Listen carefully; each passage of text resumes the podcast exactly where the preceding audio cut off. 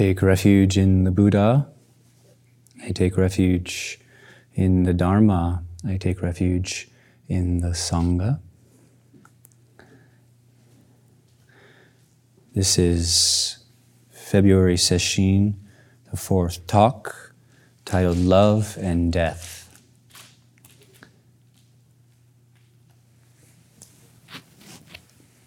A poem by Rumi.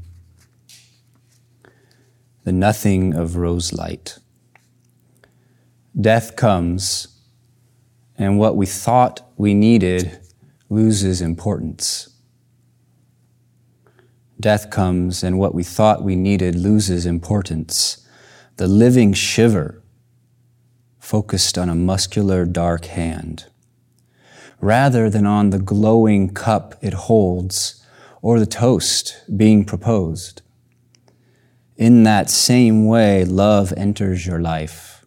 Love enters your life, and the I, the ego, a corrupt, self absorbed king dies during the night. Let him go. In the dawn, breathe cold new air. Let him go. In the dawn, breathe cold new air. The nothing of rose light. The nothing of rose light.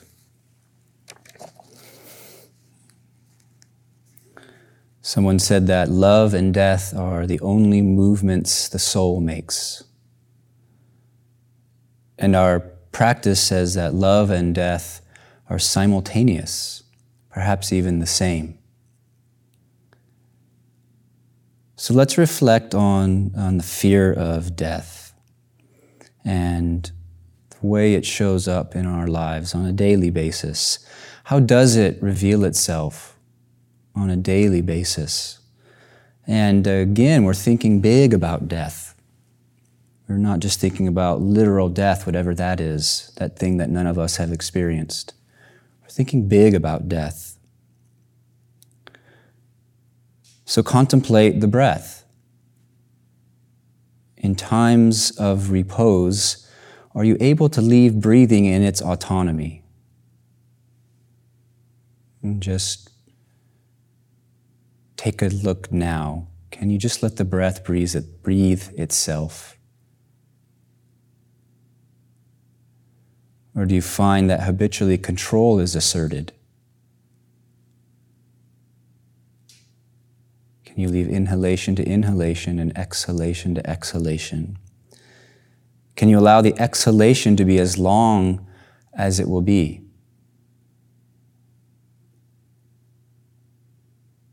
Or do you interrupt that and gasp for air? Do you decide that's, that's enough release? Can you allow the gap between exhalation and inhalation?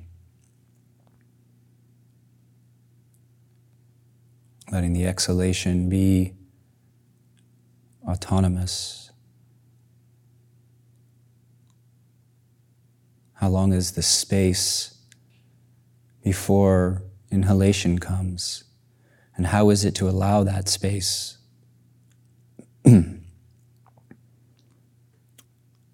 as you've been sitting zazen or as you go through your life, how and when does the breath get stopped up, grasped, stifled somewhere in its cycle? Course, when we're overtly afraid, we know that we seize up and the breath seizes up, which is a strange thing because the last thing we need to do when we're afraid is hold our breath.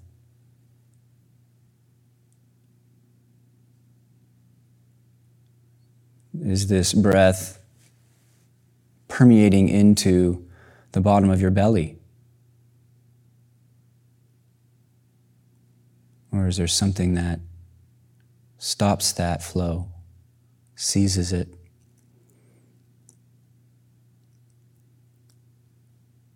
The grasping and the stopping of the breath is an intimate emblem of clinging to life, of clinging to life especially not being able to exhale. One of the core practices of the Rinzai tradition is learning to fully exhale.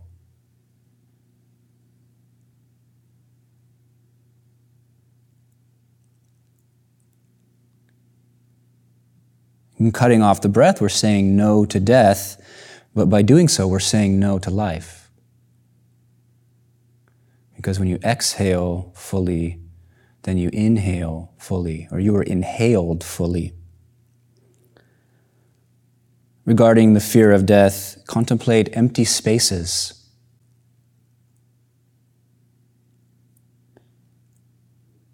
For example, our discomfort with silence.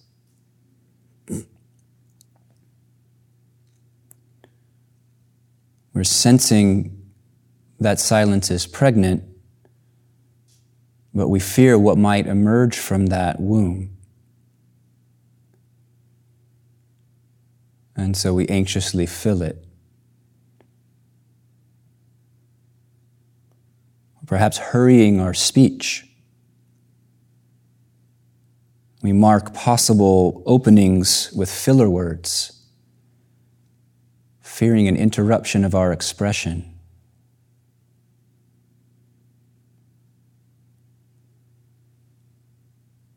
What if something else comes through? What if I can't get this point across?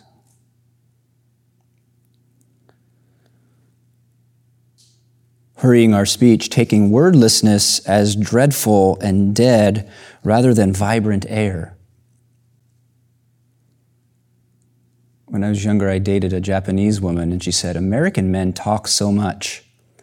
In Japan, it's sexy if a man can be quiet. I was 17, so I really didn't have that option. Taking wordlessness as dreadful and dead rather than vibrant air.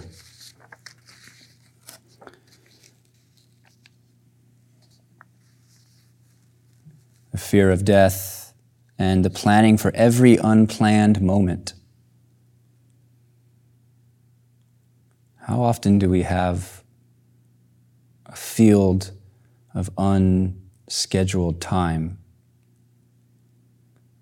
And we find out what it wants when it arrives. How frequently do we allow that? Planning for every unplanned moment. The clock is ticking. Fear of missing out. FOMO is a force. Fear of missing out. Feared what is fearing what is laid to rest if one rests. When we rest, what is laid to rest? And what are we afraid of there? The conversation and encounter that we know is upcoming, mentally mapping it in advance.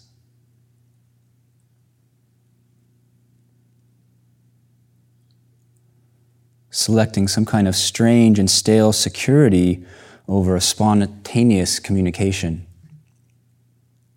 protecting ourselves against that open moment when we might not have already thought of what we're going to say.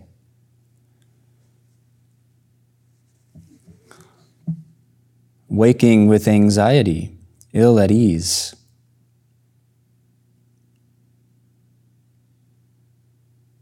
coming right out of dream into a state of anxiety.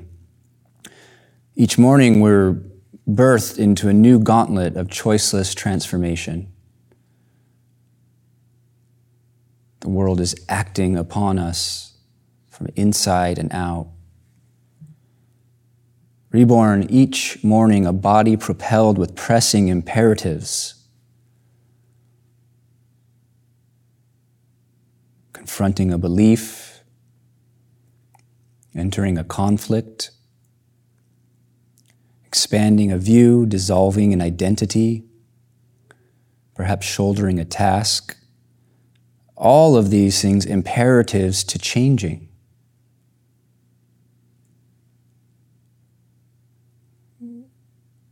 Imperatives to changing, all of them demanding a kind of death.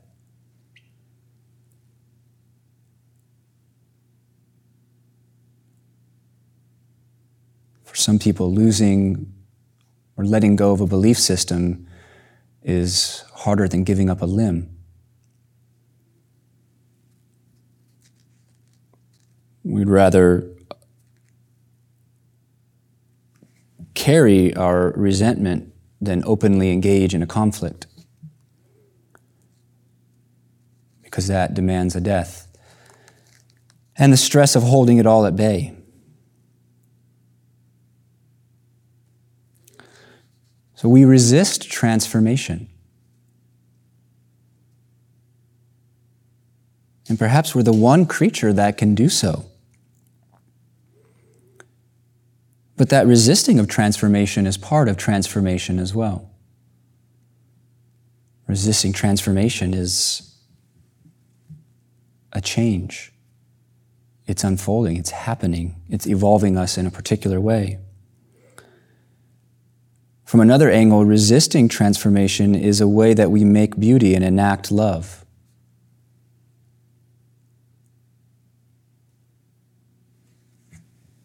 Things are unfolding or changing, and we are saying this should be sustained. This is not ready to be offered up or let go. This should be developed. This should be followed through.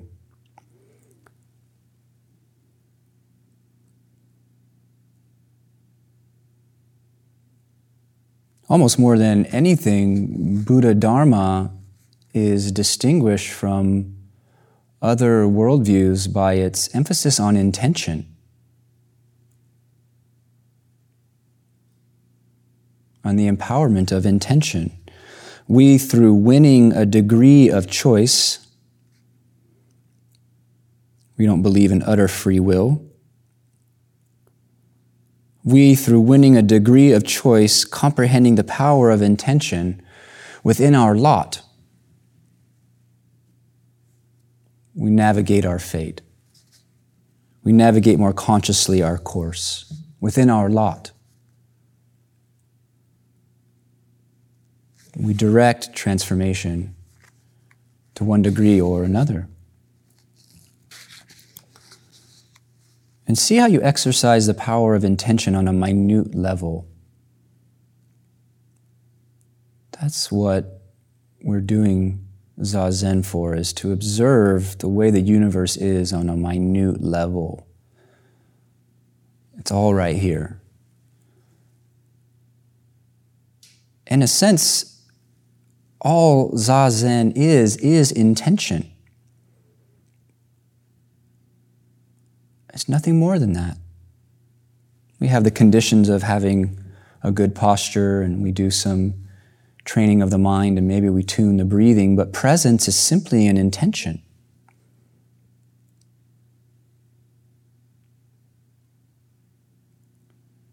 That's why in, in Soto Zen and in other traditions, effortlessness is, in some sense, considered the endpoint. It's just a matter of intention. So we're sitting in zazen and we have something rise up, something that is felt as unpleasant. And to the degree that we've won choice, we can select equanimity over struggle. We can intend non reactivity.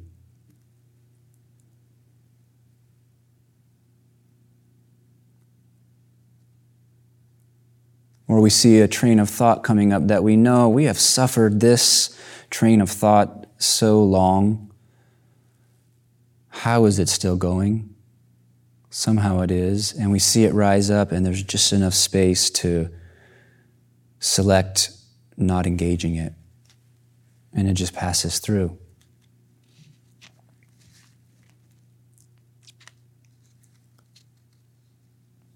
So we resist transformation that we see as undesirable.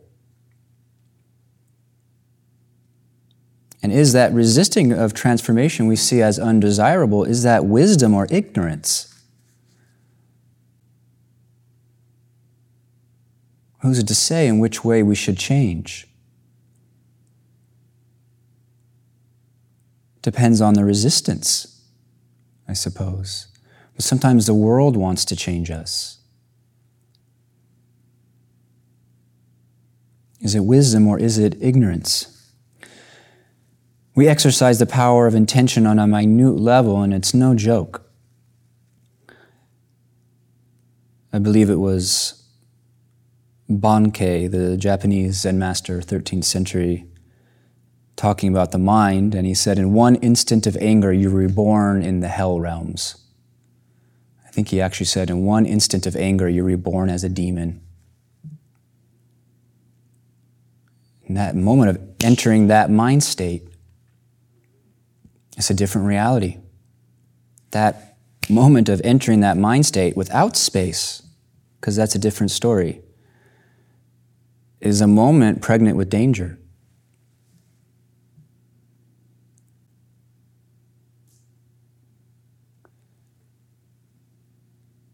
So, in one instant of anger, you're reborn in the hells, but then where? Depends on where the mind turns next, the outlook it clicks into. Sometimes habit is using us, and this whole process is entirely unconscious. And sometimes it's us utilizing habit. We make a habit of equanimity over struggle, we make a habit of presence. We're reborn with the next thought. Or we're not reborn by thoughts. Another option that opens up for us. So, through presence, we are winning more and more influence. Actually, on this issue of free will versus determinism or fate, Buddha was silent. That was the response, not affirming or denying either.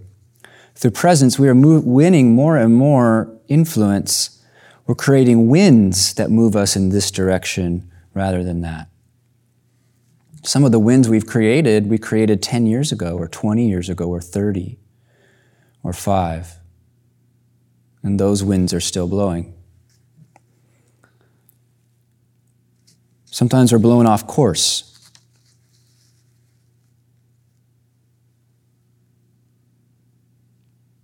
Sometimes we're uplifted.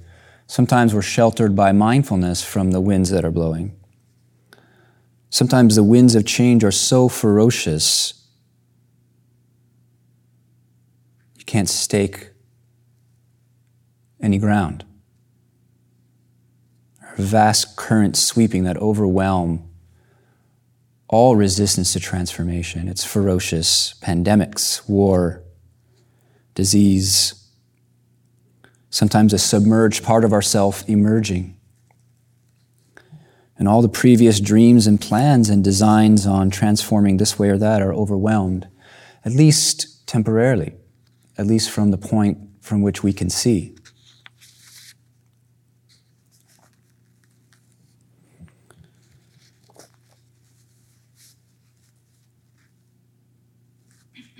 So we're trying to explore on a, on a very experiential level life and death and what that means and what this is. Is this resonant between life and death? We're doing our best to find beauty in between.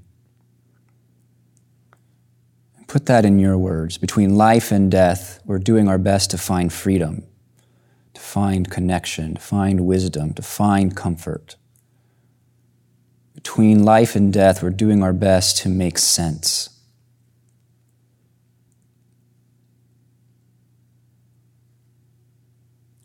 And maybe that's where the fear of death is stemming from.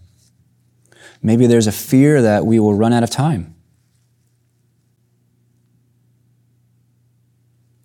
These circumstances we've inherited, the materials that we have to make freedom with, they can't repeat. They can't repeat, and they might not.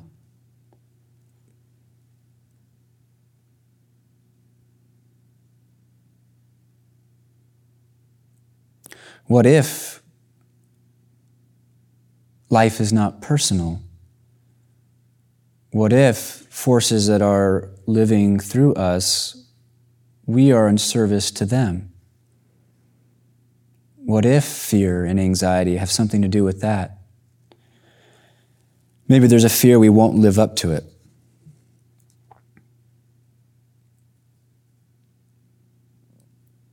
And the clock's ticking. And the clock's ticking. This body, with its relations and position and perspective, daily biologically devolving. It's real.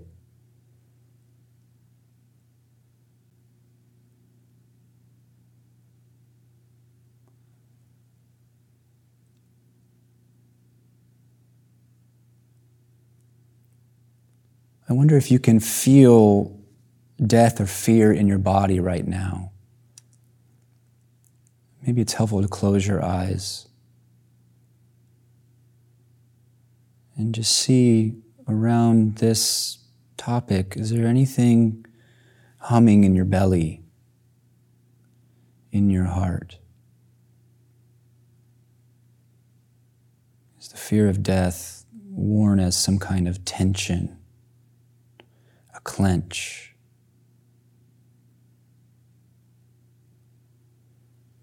Some people can imaginatively connect with their death.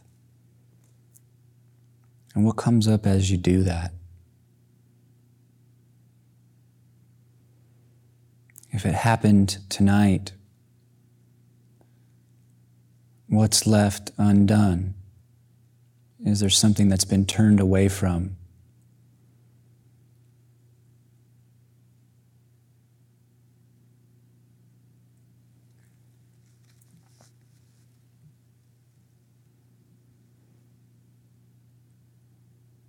And if you can contact that fear, you can also stay with it.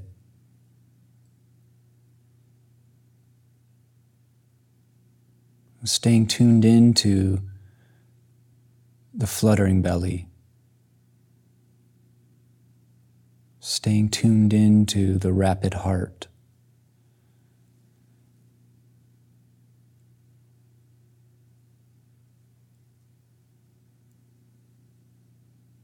That's how it impacts us. That's how it really says what it needs to say.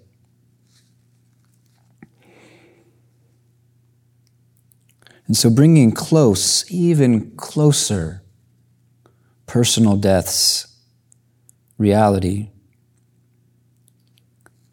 and steering clear of morbidity or frivolity, which are kind of reactivities to death. Like, on one hand, there's the attitude of it doesn't matter.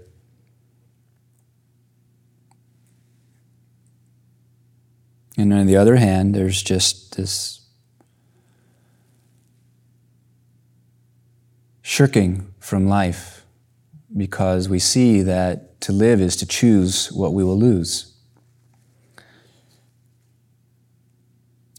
But bringing closer, if we don't fall into these, personal death's imminent reality, the opportunities we do have shine more with value. The opportunities we do have. All these inspiring stories about people who have near death experiences and the fresh eyes they return with.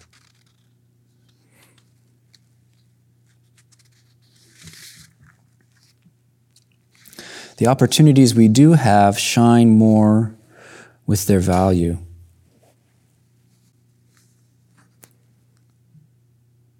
Love and death are simultaneous. Being intimate with death, we can actually love what we love. It's very difficult. Let's say it's not an automatic thing to no longer live out someone else's desires.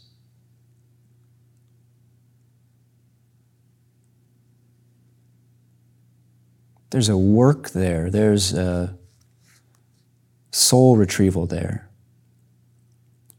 But making death intimate really helps because we more and more trust that we love what we love, and there's no time or justification to live this life playing out someone else's desires. And let's not blame our parents.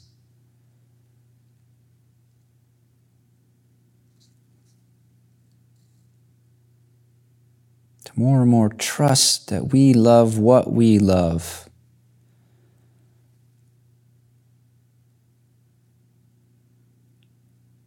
as practitioners, I think in some way or another, we're loving the beauty of liberation.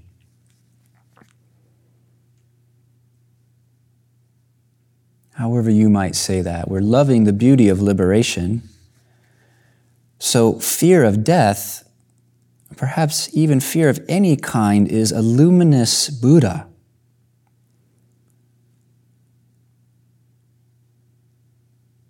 Fear of death is a luminous Buddha, our luminous Buddha, calling from a state of potential. I was reaching for an image, like an ovary receptive to insemination and the body in heat. There's something that can be born.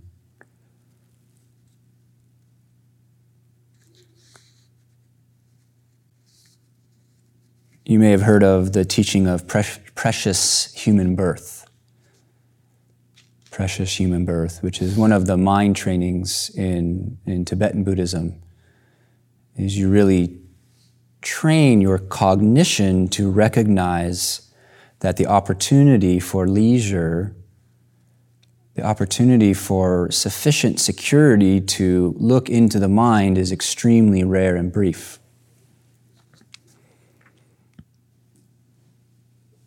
I'm not afraid to say I think Buddhism is a little anthropocentric. But nonetheless, what they're talking about is that it's precious to have access to intentionality. It's precious to have access to teachings that point to the nature of mind.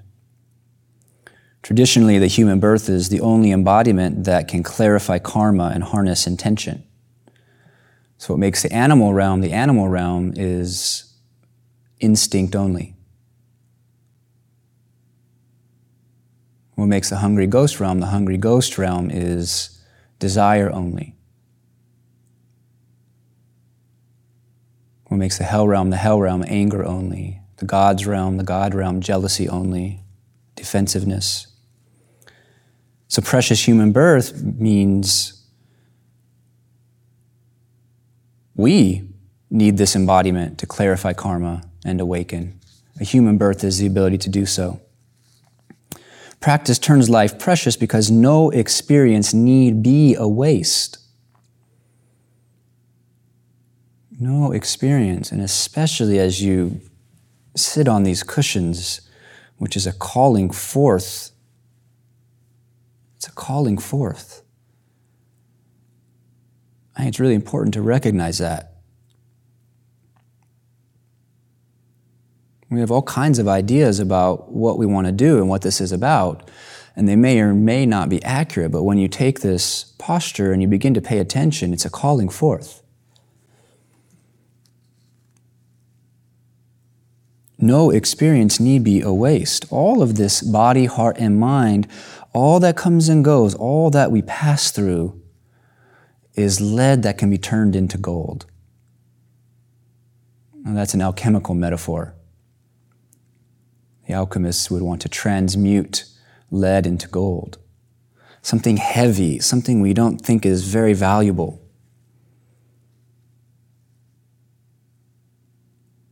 It seems to take a long time in practice for us to not mistake what's coming up as a mistake.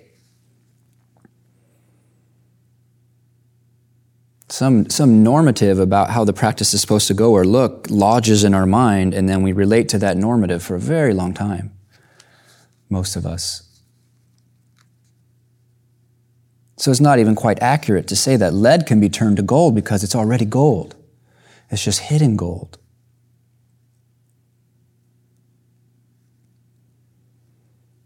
In darkness, there is light, but don't look for that light. Darkness meaning not knowing, a lack of clarity, a lack of certainty. Don't look for that light because the light that we tend to look for is the light that we imagined, not the light. So, whatever comes up as you sit, I don't know why we say sit because this is something we can do all day long. Whatever comes up, especially that which presents a barrier ask, What is this? What is this? That's trusting that the Dharma is your body, that the universe is not dead matter, that there's something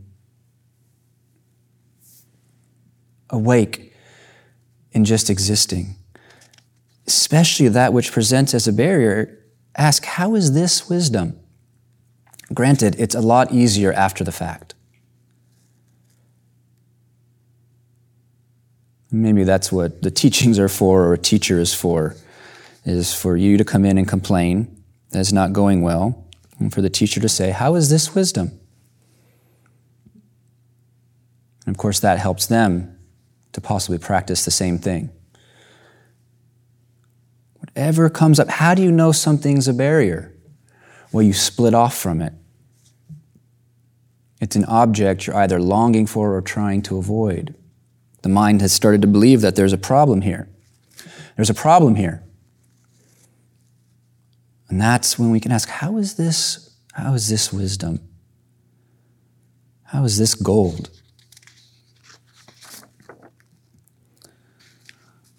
The nothing of rose light. Death comes, and what we thought we needed loses importance. The living shiver focused on a muscular dark hand, rather than on the glowing cup it holds or the toast being proposed. In that same way, love enters your life, and the I, the ego, a corrupt, self absorbed queen, dies during the night. Let her go. In the dawn, breathe cold, new air, the nothing of rose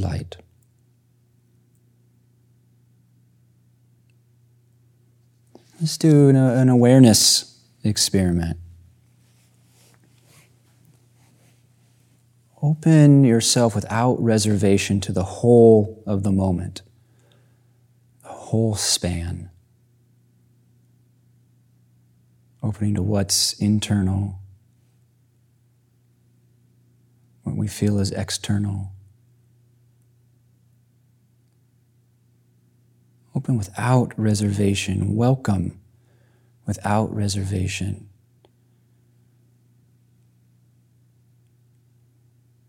And with all of your senses, all of your being, tasting the moment. Tasting the moment with everything. How does that feel, that wide openness?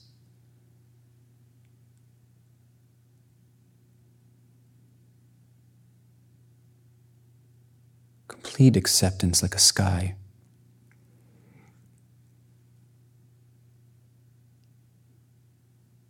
Noticing that it's always full.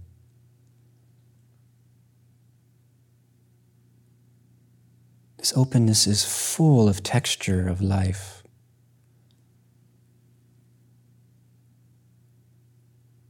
Noticing that this openness, this moment, is vibrant, yet it's always gone.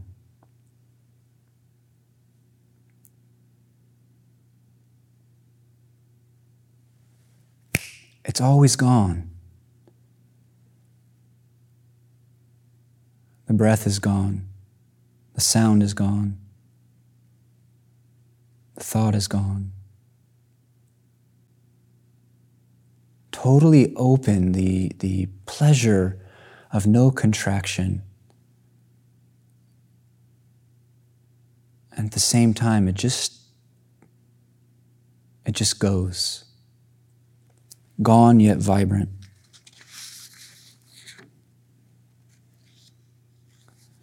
Gone because vibrant.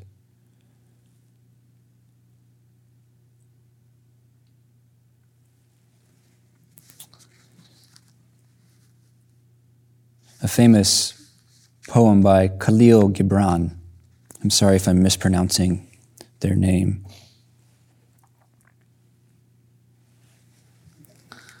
Called On Death.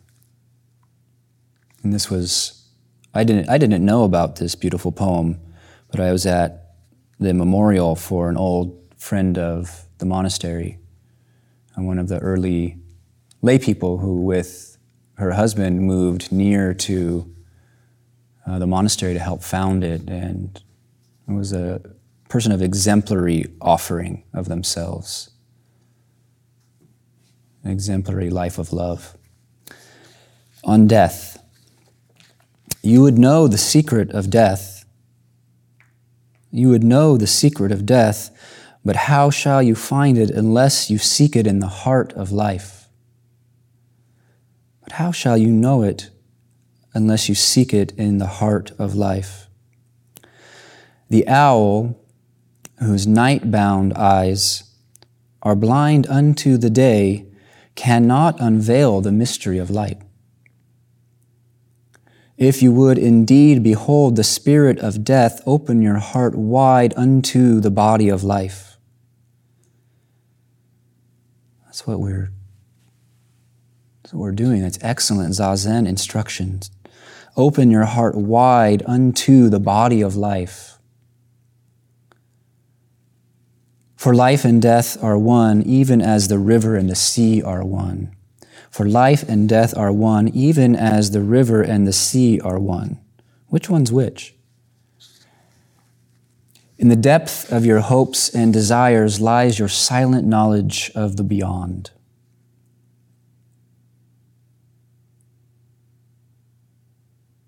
Can you trust that you love what you love? In the depth of your hopes and desires lies your silent knowledge of the beyond.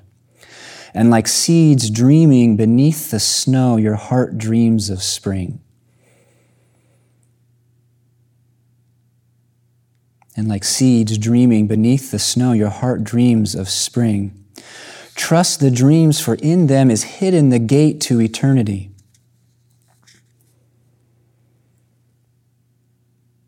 I was once in a period of being, not being lost, but feeling quite lost. And a mentor of mine says, Where do your dreams come from? Where do your dreams come from? Trust the dreams, for in them is hidden the gate to eternity. Your fear of death is but the trembling of the shepherd when he stands before the king, whose hand is to be laid upon him in honor. Is the shepherd not joyful beneath his trembling, that he shall wear the mark of the king? Yet is he not more mindful of his trembling? For what is it to die but to stand naked in the wind and to melt into the sun? Some more beautiful practice instruction. Die standing naked in the wind and melting into the sun. And what is it to cease breathing but to free the breath from its restless tides? Free the breath from its restless tides, that it may rise and expand and seek God unencumbered. Don't get caught on words. What is it to cease breathing but to free the breath from its restless tides, that it may rise and expand and seek truth unencumbered? Only when you drink from the river of silence shall you indeed sing. Only when you drink from the river of silence shall you indeed sing, and when you have reached the mountaintop, then you shall begin to climb. And when the earth shall claim your limbs, then shall you truly dance. And when the earth shall claim your limbs, then shall you truly dance. We're not talking about some moment we imagine called physical death only.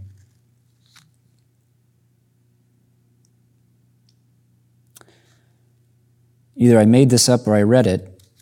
Someone said the opposite of death is not life, it's love. I wanted to pin that on Jung. The opposite of death is not life, it's love. And in our Zen practice, in place of love, we say going beyond opposites, embracing the tension of opposites, not opposing.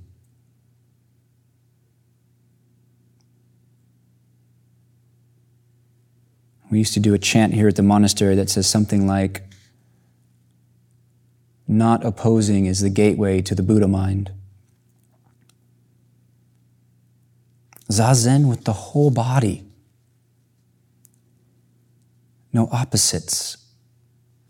No splitting off between you and that which you're being subjected to. Sitting as, as, as intimacy, as an undivided, consenting to being undivided.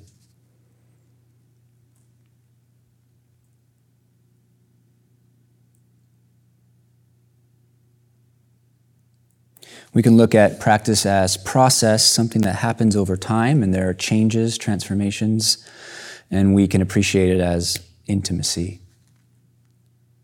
The freedom is right here.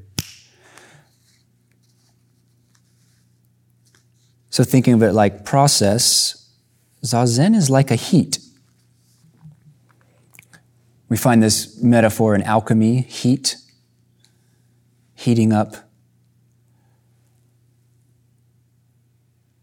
the coagulated material. We find this metaphor in Tibetan Buddhism. Actually, literally, it's said that adept meditators can sit in the snow because the heat generated by the quality of presence in them just will melt it and keep them warm. Zazen is like a heat that begins to decoagulate. It begins to thaw. We subject ourselves to thawing. It opens space within the rigid, it infuses warmth into the cold. To run with the metaphor, fire. Fire doesn't discriminate. Fire will warm whatever is in its proximity. Practice awareness that doesn't discriminate. A good word is choicelessness. Even there, we suspend the will. Even at that most intimate place, we relinquish that most intimate function of, I'll attend to this rather than that. Because as long as we're choosing this over that, then we're in the world of opposites. Practice choiceless awareness. Now, I don't mean some kind of practice where you just let your mind roam. I, I hear about some practices and I don't really know what the instructions are, but they say choiceless awareness, and some people interpret that as just letting your mind do whatever it wants to. That's not what I mean. like a lantern on a table that lights up whatever is in its sphere. And the lit up sphere may be breath activity. Whatever that breath, choicelessly experiencing it, may be an area of the body. Wherever the sphere of attending, choicelessly lighting that up like a lantern that doesn't dim itself because it says, not this, but that. So try that now. Just tune into whatever your practice is, whatever the station of attention is for you. And light up that domain with attention.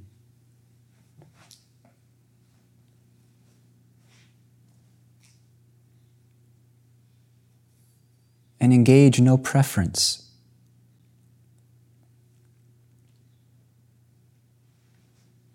If there's pain, fully light up that pain. If there's pleasure, fully light up that pleasure.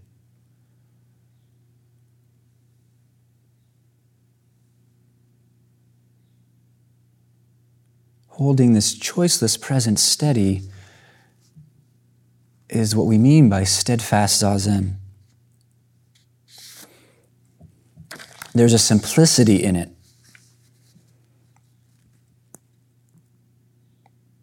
Zazen and Sesshin, especially, is reducing your life to this one moment. For part of us, that feels terrible. It feels terrible. But when we actually reduce our life to this moment, there's a simplicity and there's a vastness.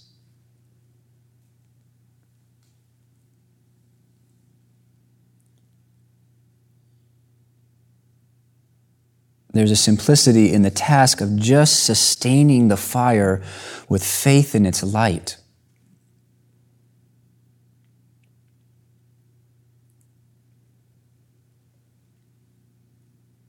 That is the pivotal point. How much faith do we have in awareness? We both prove it to ourselves and it's transmitted to us, that faith. Just sustaining the fire with faith in its light. Some things will vanish in that light. Some things will melt within that fire. Some things won't so easily melt, but they'll be seen more clearly. There'll be times when thoughts melt like the dew in the sun, when awareness is direct and steady. It just outshines, it just evaporates. In this light, the shapes of habit patterns that we couldn't see before, they were shadowy. Now they're in the plain light of day. And now what? It's been exposed. Now what? Just sustain this fire with faith in its light. Your sustaining of the fire is correct.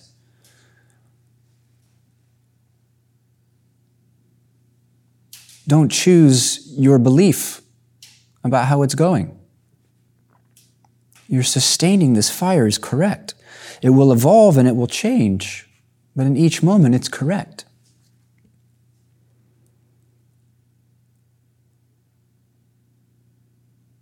Practice is multidimensional. By this light and with this light, we can enter the question what is alive?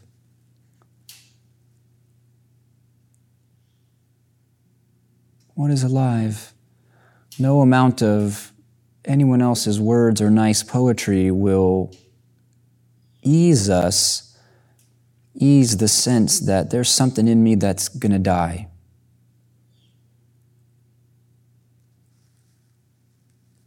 What is it that can die? What is alive? What is this awareness that hosts fear and pleasure both? What is this awareness that welcomes confusion and confidence equally? Is it mine?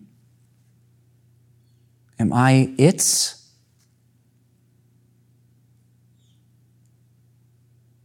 By what power are you conscious at this moment? You may believe it's a heartbeat and electricity firing through your neurons.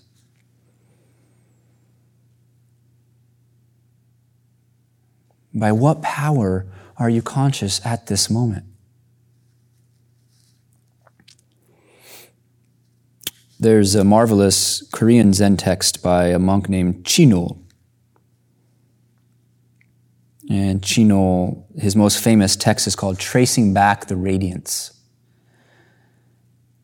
And that's his suggested method, tracing back the radiance of awareness, tracing knowing, tracing consciousness back to its source, following the senses back to their source.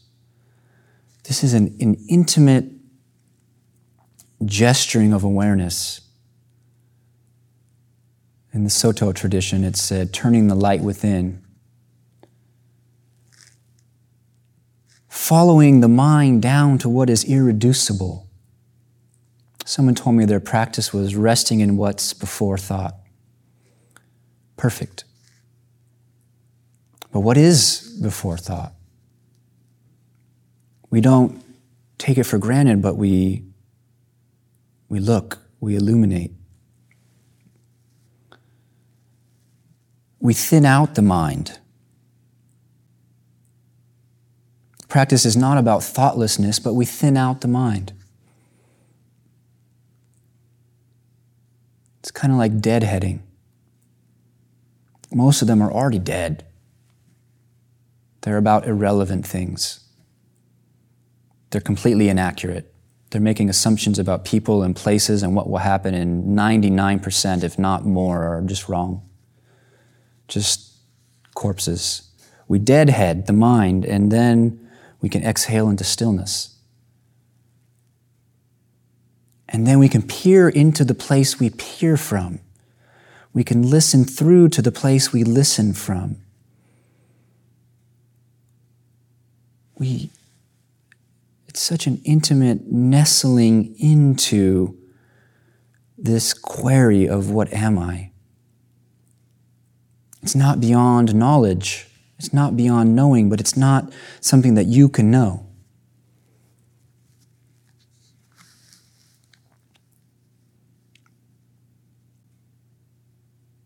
Anyway, these questions and I think all the koans are not about resolving into an answer, but about the asking. About the asking. What is alive?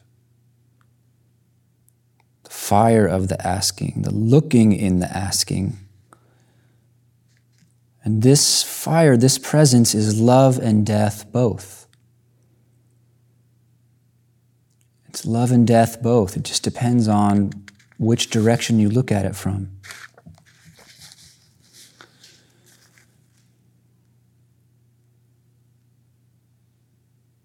So we're keeping the flame, we're keepers of the flame, the flame of awareness. And that's transformation itself. Keeping of the flame, it, it quickens. Awareness quickens latent transformation in you. It quickens the fruit falling from the branch. Keeping of the flame is consuming. It will eat up what needs to be eaten up. It will sustain in ways that nothing else can sustain. So, as you go forward, be curious about how you view practice, because how you view it and how you experience it are related. Don't view it as a burdensome task, as a tool to increase your success.